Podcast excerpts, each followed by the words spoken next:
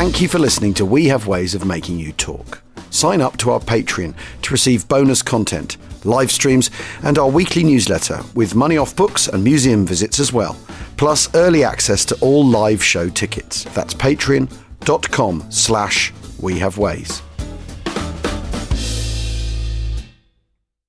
Mom deserves the best, and there's no better place to shop for Mother's Day than Whole Foods Market. They're your destination for unbeatable savings, from premium gifts to show-stopping flowers and irresistible desserts. Start by saving 33% with Prime on all body care and candles. Then get a 15-stem bunch of tulips for just $9.99 each with Prime. Round out Mom's menu with festive rosé, irresistible berry chantilly cake, and more special treats. Come celebrate Mother's Day at Whole Foods Market.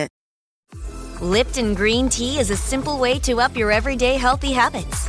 Green tea contains flavonoids, which are naturally occurring bioactives found in tea, vegetables, and fruit. Just two cups of Lipton green tea can help support health by providing approximately the same amount of flavonoids as eating 20 pounds of cooked broccoli. Available in new signature blend green tea and new lemon peach and honey ginger green tea. Try new Lipton green tea today.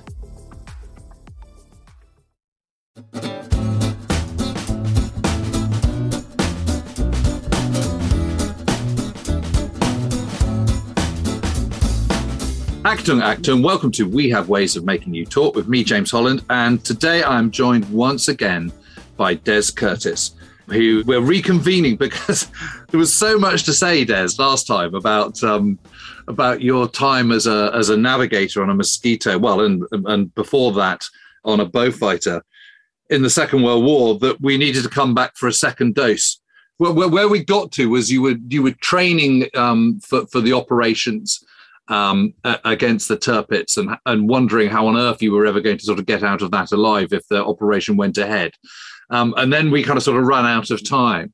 So at what point did that operation get, did you learn that that operation wasn't going to go ahead? That was in uh, the end of August of 1943 when uh, it was quite obvious that uh, the weapon wasn't going to perform properly. The target was too far away, uh, and because 617 were now shown to be a more potent force, the emphasis then moved away from the, the Highball bouncing bomb towards the heavier weapon to have to be dropped from a greater height than than we were going to operate. And, uh, I think many people were relieved at at a high level, yeah, they wouldn't be responsible for the loss of, of a squadron of uh, aircraft had they gone ahead with that uh, attack. Can you remember when? Can you? I mean, was was there a day where you were suddenly sort of called in and told, "Okay, this is going to be, it's it's all off"? I mean, how how were you informed that it wouldn't be going ahead? Simply, they said, for the time being, uh, the squadron is going to be disbanded because further research is needed on the weapon itself uh, and its performance. So the squadron is going to be disbanded, disbanded, uh, and then when necessary, it will be reformed. In the meantime, you'll be posted away to other units. Could you remember your reaction to that? I mean, but we, we you must have been pretty relieved, weren't you? no, of course, total relief yeah. Apart from the the uh, relief that we're going to survive for another day, just getting away from being cooped up from April until August uh, in almost total isolation was starting to take its toll. Yeah, I'm sure. So, any excuse to do anything different, get away from that place. so, so where were you posted to? I was posted to RAF Benson to 540 PRU Squadron. And were you happy about that? Was that all right? I mean, did you have any choice in the matter, or was it just? I don't have a choice. We volunteered to do that. This is where you're going. Right. No, going to Benson was quite interesting because we had never been up to these astronomical heights of 25,000 feet and above.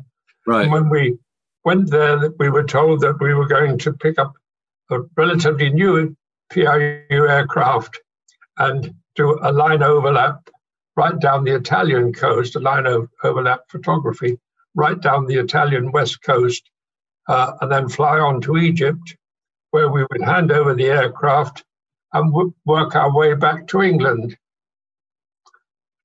A very attractive proposition, going to Egypt for a, a little while and then taking your time to come back to England. All seemed quite attractive. And we saw this lovely, highly polished blue mosquito sitting there, and that's the aircraft that you're going to fly. Right. So we took it up to 32,000 feet and flew out across to Bristol and out onto the Irish Sea. They didn't tell us that at about 22,000 feet there would be a monumental bang because the superchargers came in, but we, did, we didn't have pilot's notes or anything. But did you not? That's amazing. On our way back, we came down through cloud to come back to Benson and did a spiral, spiral uh, descent through cloud. And unknown to us, a flying fortress formation was going out on a daylight raid. And as we came through cloud, we saw these fortresses on either side of us as we spiraled through, which is a rather frightening sight. However, and then we went on leave, had some jabs, came back and said, You shouldn't be here. You should be in Predannack. Where's Predannack? Down in Cornwall. As it happened, there was an aircraft coming in from Shawbury down to Benson uh, on some, I don't know why it was there, on Oxford. And uh, we said, Can you give us a lift down to Predannack, wherever that is? So we up sticks and went to Predannack. Well, it must be quite nice being in Cornwall, wasn't it? Delightful in a hotel on the cliff edge. Oh, really? Amazing. and the beaches were still accessible at that time. Were they? In that part of the world, yeah. unlike the East Coast where the, yeah. beaches were closed off. So huh.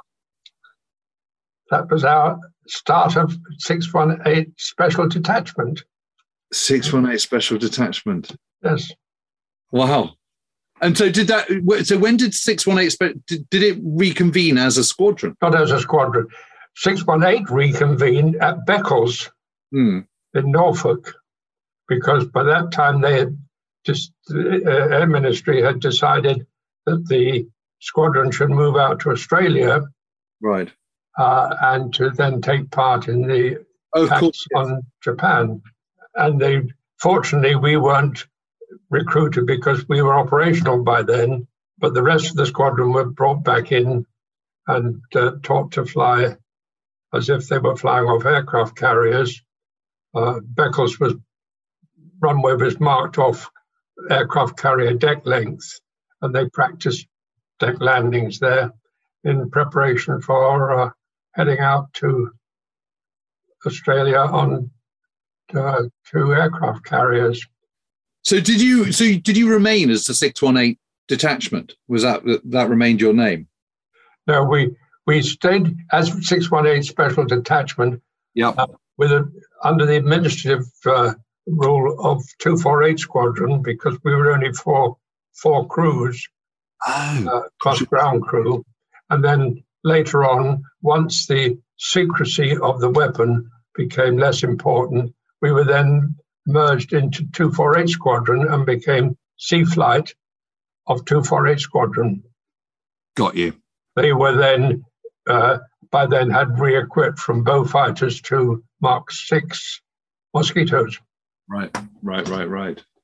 And what did you make of the um, of the of the PRU Mosquito? Beautiful aircraft. Yeah. Uh, it, it was a highly polished version, so it looked almost stately. was, was, it armed? Presumably not, if it's PRU. Sorry? And presumably unarmed if it was unarmed. PRU. Oh yes, yes. Goodness me. Unarmed, just with full of cameras. That was all. So presumably this is, but by this time this is about September 1943, something like that, is it? Yes. Yeah. Yes. Plan your trip to Italy and, and Egypt and, and come back again. And and so so how long are you there at Predannack? We went to Predannack in uh, September 43 and we moved across to Portreath, the other side of Cornwall, mm-hmm. I suppose about three months later. Right. Yeah, Portreath is a it's a it's a a nice part of the world to be, isn't it? Both, well, both were very pleasant. And so, were you able to you were able to get out and enjoy the, the, the Cornish, you know, coastline and beaches and bars and whatnot? The Polurrian Hotel, which was the officers' mess, was a lovely four-star hotel, and uh, we had large bedrooms with three or three or four of us per bedroom. Right. Uh, we had our the cliff paths were open, and uh, for example, uh, in December when we had the Christmas event, uh, the officers, of course, had to wait on the airmen for the Christmas lunch, which we did. Yes. Having had a few jugs before we set off to do that pleasant task. Yeah. And then I remember that after coming back to the mess, I made my way down to the beach down below, stretched out on the beach on Christmas Day, and fell asleep.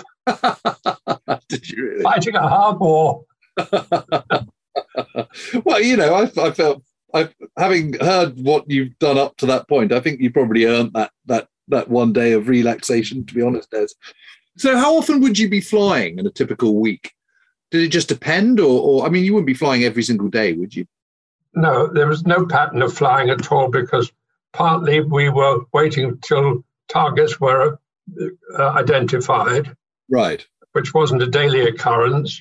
Uh, we were very weather susceptible. hmm Um, we we could take off in night time, but we had no night flying fighter capability because of the flash from the gun. Uh, so the gun really only was use, usable during daylight hours. So that limited the number of hours of the day that we could operate. So there were times when we would go for maybe two weeks without any operational flying. Right. And because we had fewer aircraft, um, sometimes we only had two aircraft available to us. Uh, we would sometimes use one of the Mark 6 aircraft hmm to get some practice in, to get some flying practice in, um, just to keep our skills highly polished, yes. Presumably, um, at Portreath, you're with with two four eight squadron. You're back with Coastal Command. Is that correct? Right the way through, yes. Yeah. And and so what most of the work you're doing, I mean, obviously you're no longer going down the Italian coast taking photographs. Is it is it anti submarine work that, that's that your primary role? Yes, yeah. Initially, we were when we first acquired the Mark 18, hmm we were engaged solely in attacking U-boats close into their their pens. Right. Uh, were- once the weapon became quite obvious to the Germans that there was a different type of weapon that was neither a bomb nor a machine gun, um, then the uh, need for security diminished a bit, and we were then allowed to attack surface craft as well as uh, U-boats, Mm. which extended our capability and our, our success rate enormously, of course. Yeah. So were most of your operations out over kind of sort of northern towards northern France, the Bay of Biscay, that kind of thing? Italia Bay of Biscay in, initially, Right. while the until France was uh, cleared by the Germans, then we moved back up from there back up to Scotland again to continue our work against uh, the Norwegian coast. Okay. So, so does you when you were first down in Cornwall, you were on the on the Mark sixes. When did the Mark 18s come in? Now we started only with the Mark 18. Mark 6s were uh, going to 248 Squadron, Right. and 248 Squadron provided the fighter escorts that we needed. Got you. Uh, Do your work. once we completed two operations, then we realized that we needed to have fighter escorts, which were provided by 248, usually four aircraft. Uh, but then, as the Germans became more aware of what was going on, the we needed six aircraft to accompany us to to attack the surface vessels that were accompanying the U-boats. Right. So you were doing the the just so I'm absolutely clear on this. So you were doing the photographic work. But but the escort were doing the shooting up if necessary. No, no, no, no. Correction. We weren't doing photographic work. That, that finished when I left Benson. Got you. The photographic work was a handheld camera. Right. That I could hold for a few seconds, and I did manage to get one picture. The U when we were attacked U nine nine seven six. Right. So you're you're you're attacking aircraft, and the and then the escort is there so that you can concentrate on doing the attacking of of vessels, whether they be U-boats or whether they be surface vessels, and the escort behind you are sort of watching your back. Is that is that how it worked?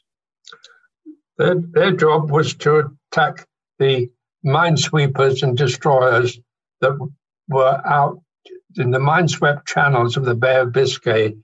Their job to, to escort the U-boats in and out of uh, harbour, U-boat pens, right. because there was a narrow uh, series of channels that were mineswept by the Germans, um, through which the U-boats had to pass. Right. Um, so the our escorts then were tasked to douse the flak of the minesweepers and the destroyers. Got you. Later on, uh, to to fight with the Ju-88s that were given fighter cover by the Germans. Right. As as the defences became stronger. Uh, included they included uh, a ship called a Sperrbrecher, which was a merchant ship with the decks cleared completely, and they were equipped solely with anti-aircraft guns. So they became a floating anti-aircraft battery. Uh, they were added then to the, the defences, which made a formidable range of defences go against our two aircraft and six es- escorts. So your your task is to concentrate on the U-boat while the escort concentrate on on on everything else. Yeah, protecting us. Yeah. We're going to take a quick break. We'll be back shortly. See you in a moment. Lipton green tea is a simple way to up your everyday healthy habits. Green tea contains flavonoids, which are naturally occurring bioactives found in tea, vegetables, and fruit. Just two cups of Lipton green tea can help support health by providing approximately the same amount of flavonoids as eating 20 pounds of cooked broccoli. Available in new signature blend green tea and new lemon peach and honey ginger green tea. Try new Lipton green tea today. What does Colgate mean by live life to the brightest? Could it be a rich glass of red sipped inside a Parisian cafe on a snowy night when my gaze is met by a tall, mysterious. I mean, brushing is directed with Colgate Optic White Pro Series toothpaste gives you a visibly whiter smile in just three days, so you can live life to the brightest and finish that glass without worrying about teeth stains. Colgate Optic White. Find it at all major retailers. The Hargan women seemed to have it all. We were blessed. My mom was amazing. But detectives would soon discover inside the house there were the bodies of two women. A story of betrayal you would struggle to believe if it wasn't true. I am just praying to God, this is a sick joke. From 48 Hours, this is Blood is Thicker The Hargan Family Killings. Listen to Blood is Thicker The Hargan Family Killings wherever you get your podcasts. At Evernorth Health Services, we believe costs shouldn't get in the way of life changing care, and we're doing everything in our power to make it possible. Behavioral health solutions that also keep your projections at their best? It's possible. Pharmacy benefits that benefit your bottom line? It's possible. Complex specialty care that cares about your ROI? It's possible. Because we're already doing it. All while saving businesses billions. That's Wonder made possible. Learn more at evernorth.com/wonder.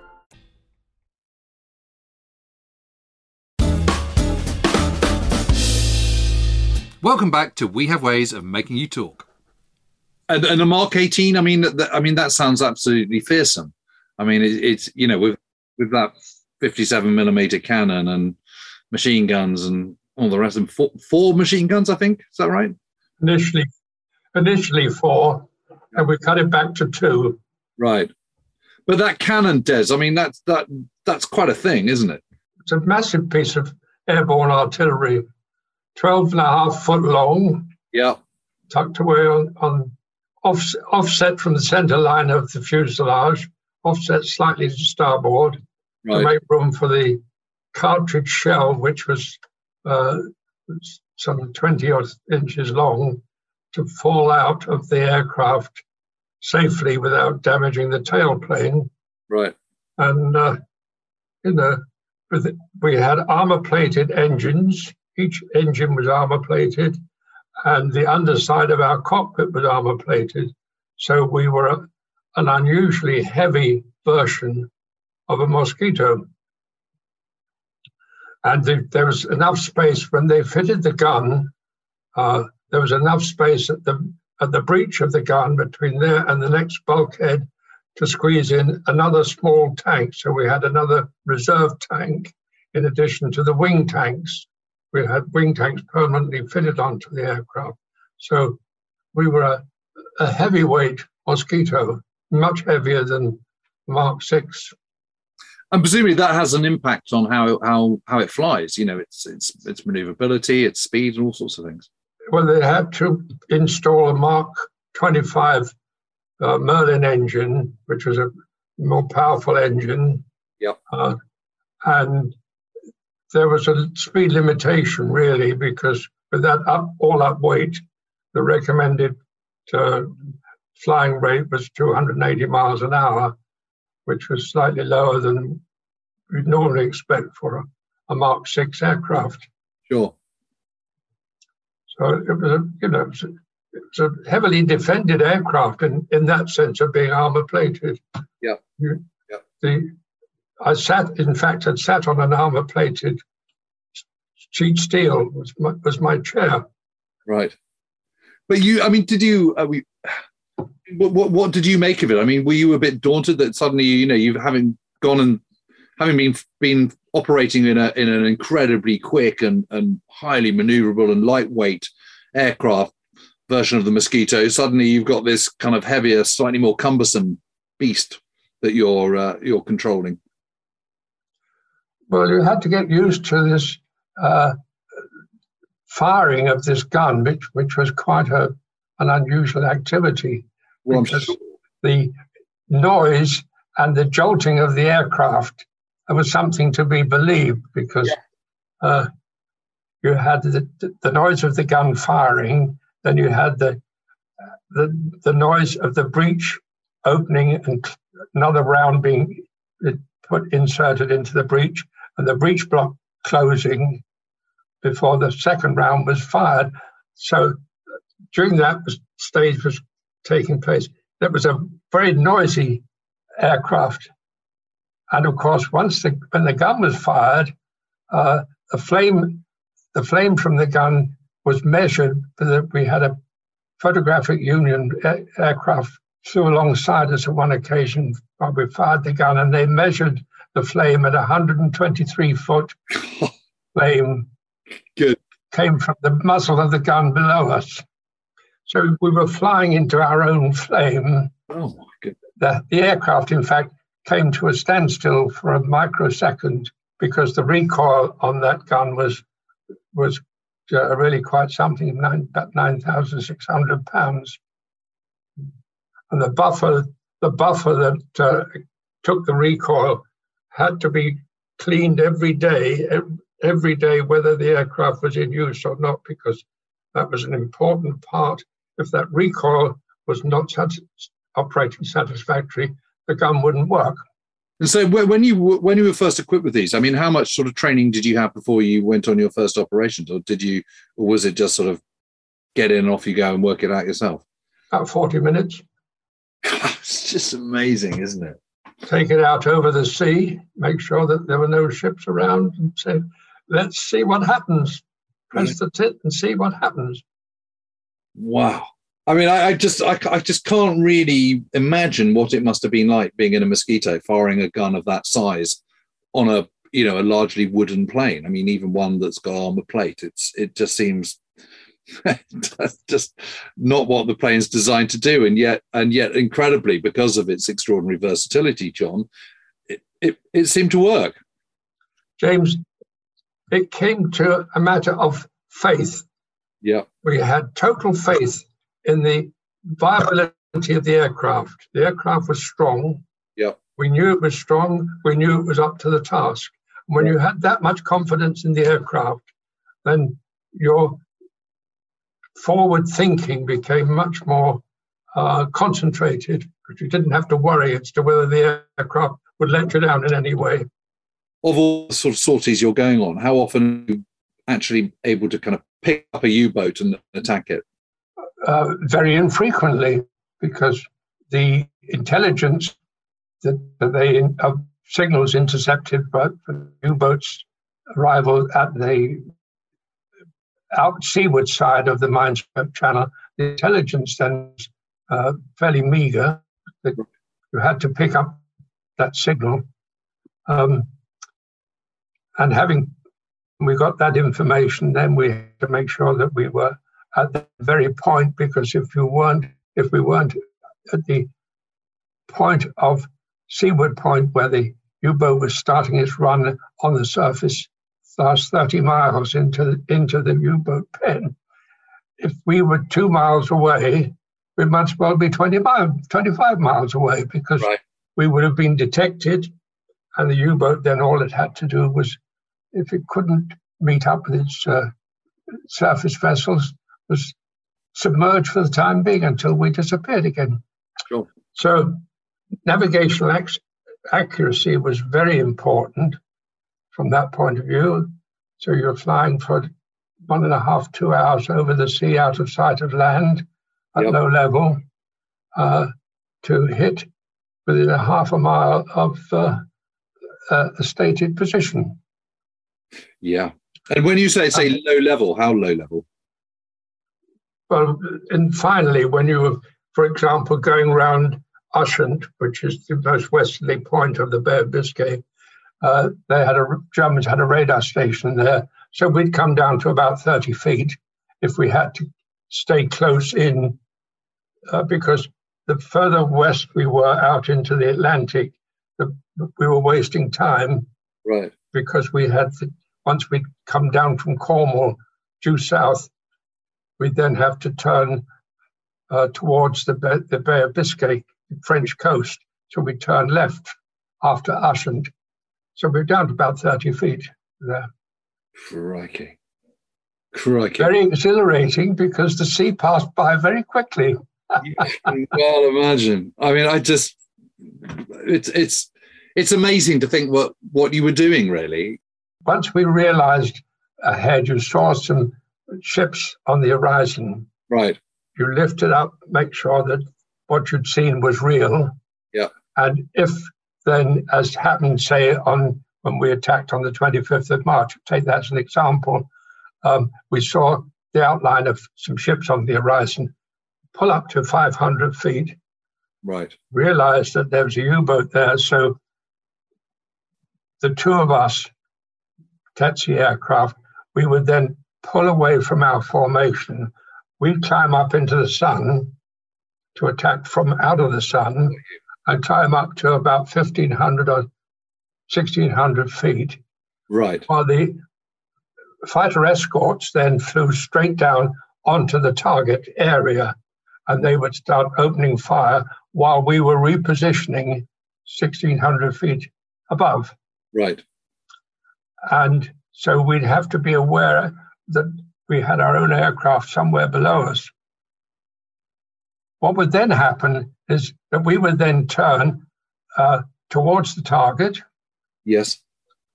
And the minute the target, the U boat, disappeared out of sight below our nose, put the, no- the aircraft into a 30 degree dive, mm-hmm. open up the throttles to, to almost full speed, and point the, point the aircraft at your aiming point. And the aiming point was not at the U boat, it was in the in the sea to one side of the U-boat. Right. So, and in the flight between the 16, 1500, 1600 feet down to a safe breakaway point, which would be maybe 300 feet, uh, accelerating up to nearly 400 miles an hour by then. Goodness. Get five shots in if you were lucky uh, before you had to break away. And why we aimed at the sea and not at the U-boat was we would attack at a slight angle, not not directly at 90 degrees, but a slight angle. And as the solid shell hit the water, the water pressure would cause the shell to change its direction into a curve. The upward pressure would cause the shell to run parallel to the sea at a level that would penetrate the ballast tanks of the U boat. If it penetrated the ballast tanks, it would then penetrate the hull of the U boat, which was the ballast tanks on the outside, the hull on the inside, would go into there, still going with full velocity, solid steel shell, and it would then ricochet within the U boat, particularly if it had hit an engine block, it would ricochet and spin. And if it had enough momentum, it would then possibly find its way out of the U boat, making a second hole. And again, staying with U976 as an example, um, we managed to get five shots off at Hilly Hilliard, who was flying immediately behind us. He also managed to get four shots at it. And when we saw the wreck of the U boat, the film of the wreck of the U boat later, there were holes in a vertical line and they sufficiently large in themselves to cause the U boat to break its back as it sank down to the bottom of the sea. And that was how a U boat was, was effectively destroyed. Uh, if you couldn't destroy it, if you only took the, the conning tower out of action, yeah. U-boat had to then find its way back to U-boat pen. It would be out of action for maybe two or three months at least, as happened uh, on the 7th of July of June, for example, two days after the, the invasion started. We were flying towards Cherbourg, uh, and uh, two of us, without any fighter escort, mm. and a U-boat surfaced immediately below us, extraordinarily, and we watched as German sailor opened the hatch, climbed, and we by then turned around and started attack. We managed to put enough damage to cause that U-boat to crawl to Lorient. Right. Uh, it was out of action from June until September. Presumably, there's so much going on, so much to think about at that time. That, I mean, are you able to kind of sort of focus your your thoughts and concentration on the job in hand, or are you thinking, "Crikey, this is this is a little bit hairy here"? No, you, your thoughts were first of all on the on the target. Right. That's the pilot's job. Uh, the, the pilot was the only one who had any control over that. My job then was to make sure I was looking around all the time at any other of our aircraft that we might be putting in danger because of the way we were flying. So I had to be alert to all of that. Yeah. Uh, and that concentrated the mind completely. There was no other thoughts in your mind as to get that attack completed as best you're able. Right. Watching your back end, because if you had Ju-88s coming at you, you also had to watch watch out for them. Yeah, sure. Um, it was a period of just intense concentration.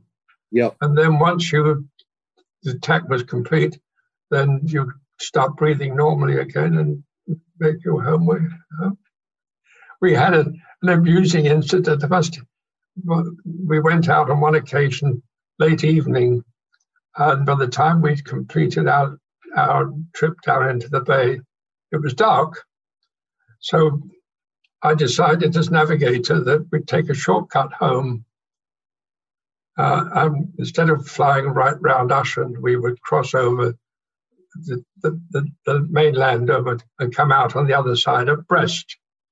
And that would cut off quite a bit of our journey. So we were flying along in the dark, and suddenly we saw the nav lights of an aircraft ahead of us, realized that that was an aircraft that was heading towards an airfield. Um, unthinking, my pilot decided that we'd have a go at this. So we got up behind it. We had, of course, had our nav lights off, so we we were unknown in the dark. and we got up behind this uh, whatever whatever aircraft it was because we had no idea. We just saw the lights of it, and Doug fired one round, and of course the flash from that blinded him. Oh, God. So for about 20 seconds, we were really true flying blind. Oh my goodness.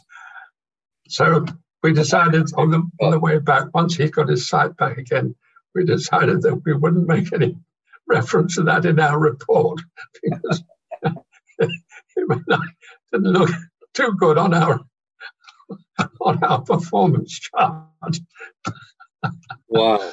Uh, But you managed to get back safely, obviously. So Sure, yes, yeah. So with the U, um, the U nine seven six, this attack on the twenty fifth of March, nineteen forty four. I mean, did you did you have any any concept at all that you had hit it and, and destroyed it? Well, we we thought we'd had a pretty good chance of that because we had seen uh, brown oil coming out onto, which was obviously diesel coming out onto the surface. The U-boat had stopped completely; it was totally inert in the water. Um, and we started to see some of the crew climbing out onto the con- through the conning tower. So we said, well, he's not going anywhere. And we learned a few days later that in fact uh, it had it had in fact sunk. Wow. Because you got to know the captain, didn't you, after the war?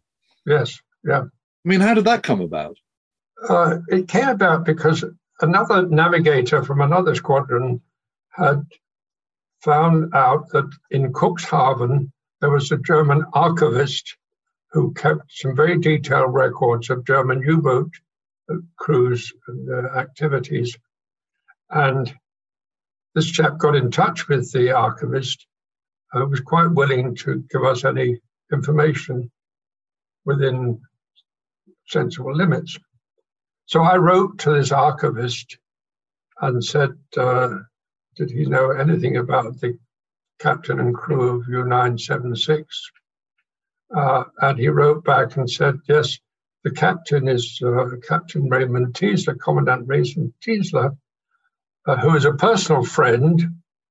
If you wish to get in touch with him, you must send an open letter through me so that he could satisfy himself that I wasn't being insulting or in any way offensive. And if that was the case, the letter was okay, he would make sure it got to Raimund Tiesler, which happened. And I, it took me a month to write a letter because I don't speak any German. I could order a beer, but nothing else in German. Uh, and you can't start off saying, years ago I tried to kill you. And no, no, no. You can't write that letter. So I, wrote the letter it was delivered to him, and weeks later, I got a reply uh, apologizing it had taken so long to reply because he'd been in hospital without his hips.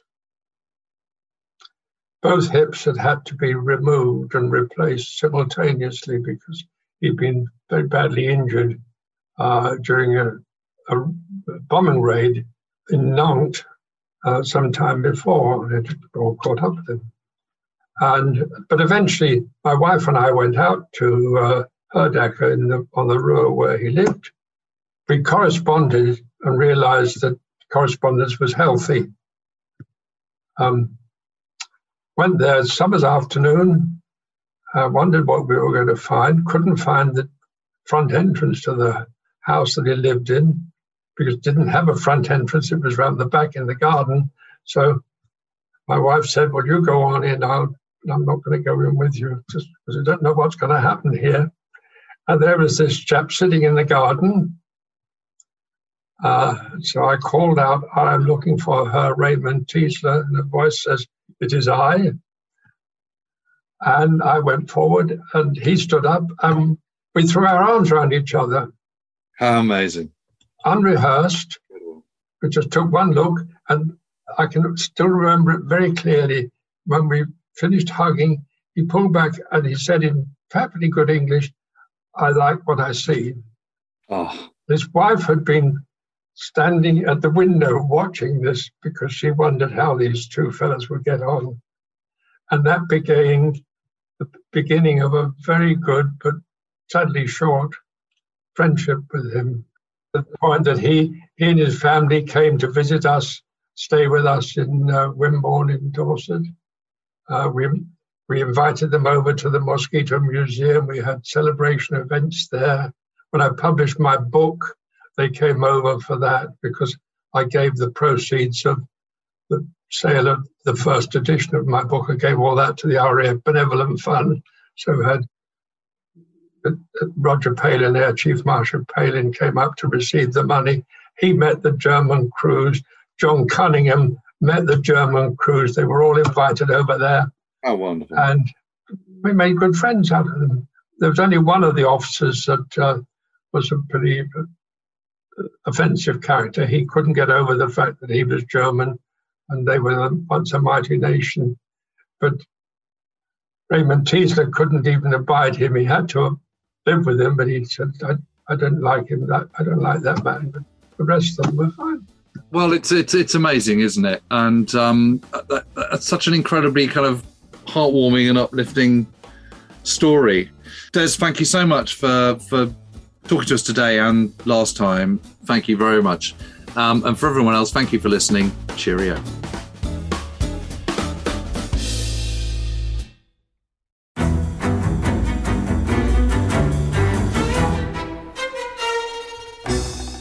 I'm Anthony Scaramucci, former White House Director of Communications and Wall Street financier. And I'm Katty Kay, US Special Correspondent for BBC Studios. I've been covering American politics for almost three decades. Welcome to The Rest is Politics US, brought to you by Goalhanger. Go on, tell us. Were those donations you made, like Obama in 2008, was that idealism? Were you hoping to get something out of these campaigns that would serve your own business interests, for example? So I think this will either make this podcast incredibly successful, Katty, or people will be horrified and they'll shut it off right now because I'm going to be very real with you. The Obama donation, I had gone to law school with President Obama. We were not classmates. I was a few years ahead of him. It was 2007. He was then Senator Obama. I had a check in my breast pocket. I went over to the senator. I said, Senator, I said, you and I didn't really know each other in law school, but I'm about to hand you a big check. Can I lie to my friends and tell them that you and I knew each other in law school?